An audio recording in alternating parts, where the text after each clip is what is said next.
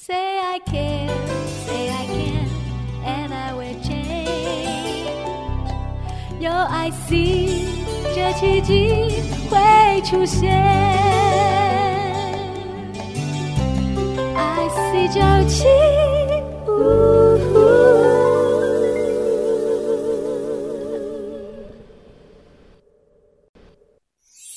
圣修伯里说：“每个大人都曾经是个孩子。”林肯说：“影响我最深远的是我的母亲以及她所说的故事。”我爱月亮床边故事。晚安，月亮床边故事。小青姐姐邀请每一位大孩子、小孩子一起听故事，不管多忙，也要和你一起听故事。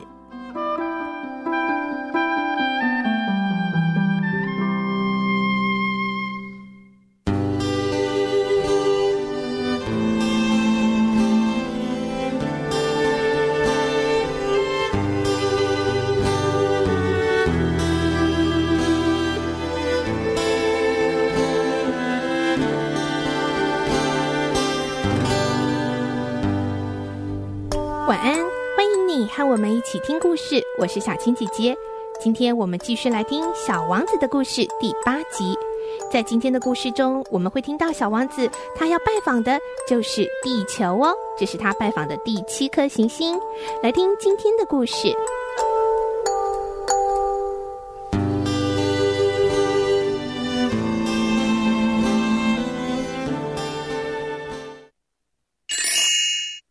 小王子第八集，第七颗行星，地球。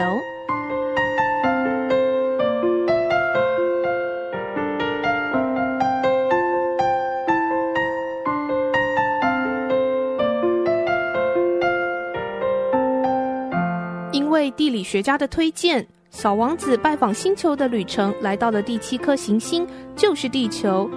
地球可不是一颗普通的行星呢。上面住着好几十亿的人。为了让你们对地球这些大小有个概念，我想要告诉你们，在发明电之前，在六大洲上保留了一支大概有四十六万两千五百一十一人的点灯人的队伍。这支军队的行动就像歌剧院的芭蕾舞动作一样，非常的整齐哟。首先出现的是纽西兰和澳洲的点灯人。点着了灯，然后就去睡觉了。于是轮到了中国和西伯利亚的点灯人走上舞台，之后他们就藏到幕后面去了。于是又轮到了俄罗斯和印度的点灯人，然后就是非洲、欧洲、南美洲和北美洲。北极只有一盏路灯，南极也只有一盏。而只有北极的点灯人和南极的点灯人过得悠闲自在，因为他们各自只有一盏路灯，每年又只要点两次就好了。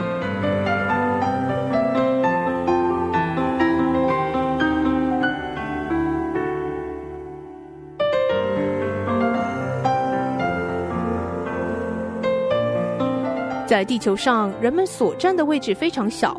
如果这几十亿的居民像开会一样全部站着，那么他们可以全部站在一个只有二十海里见方的广场上。小王子到了地球上，感到非常奇怪，因为一个人也没有看到。他担心自己是不是跑错了地方呢？在这时候，沙地上有一个白白的圆环在蠕动着。小王子毫无把握，他是不是会说话？小王子试着说了声“晚安”，而这条蛇回答了“晚安”。我是在什么星球上呢？在地球上啊，地球是很大的。我们现在在非洲。小王子坐在一块石头上，抬头看着天空，然后说：“看啊，我那颗行星，它在我们的头顶上。”哎，蛇回答。它很美啊，你到这里来做什么呢？我我和一朵花闹别扭，我要去有人的地方。到了有人的地方也一样孤独啊。蛇这么说着，小王子看着他说：“你是个奇怪的动物，哎，细的像根手指头。但是我比一个国王的手指更有威力。你并没有那么有威力吧？你连脚都没有，甚至不能旅行。我可以把你带到很远的地方，比一艘船能去的地方还要远呢。”蛇又接着说：“被我咬过的人，我就送他们回泥土那里去。”因为他们是从那里来的，可是你是纯洁的，而且是从另一个星球上来的。在这个花岗石的地球上，你这么弱小，我很可怜你。如果你非常怀念你的星球，我可以帮助你。啊，我明白你的意思了。但是为什么你说话总是像让人要猜谜语一样的呢？这些谜语我都能解开的。于是他们又不说话。沉默了起来。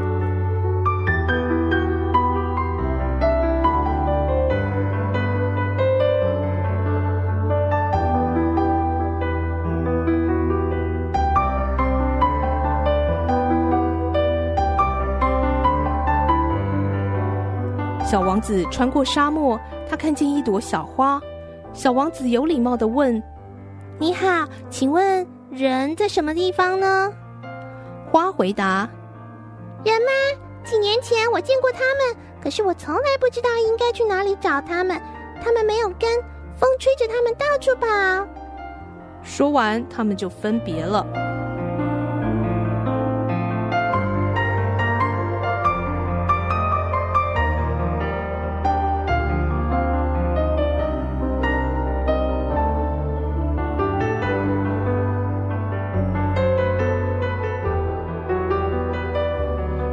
小王子的故事就先说到这里喽。终于，他来到了地球，我们的这颗行星。在圣修伯里写故事的时候呢，在故事中他写的是二十亿人。不过，已经距离了这么久，到现在哦，地球早就已经突破了七十亿的人口呢。而专家推估呢，地球最多是可以养活一百亿到一百五十亿人。而根据人类的体质方面的特征，地球上的人类呢，有四种人。白种人、黄种人、黑种人，还有棕种人呢，就是咖啡色的棕种人。地球上我们所居住的这一片大大的土地，还有海洋，其实有非常多奇妙的事物。而小王子在地球上还会有哪些奇妙的见闻呢？下个礼拜的小王子，我们再继续来听喽。而明天星期五是我们的绘本时间，记得来听好听的绘本故事。祝你有个好梦，晚安喽，拜拜。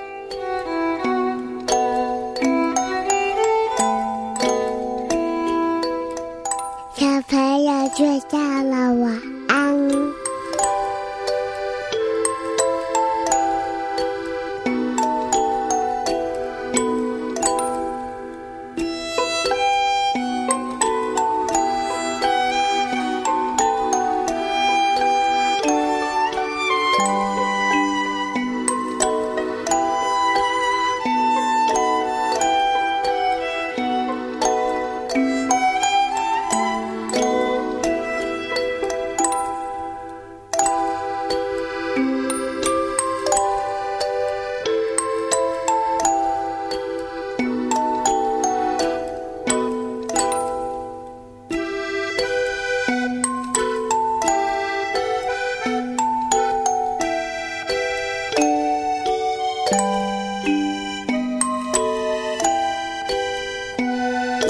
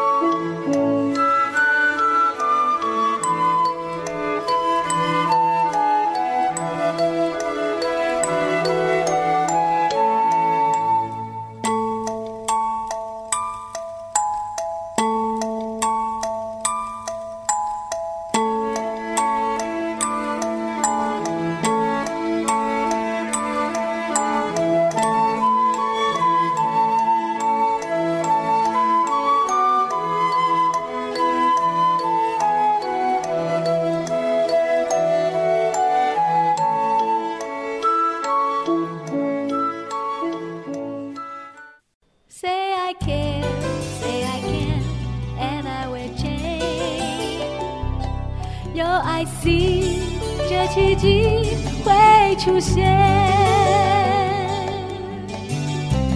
，I see 九七。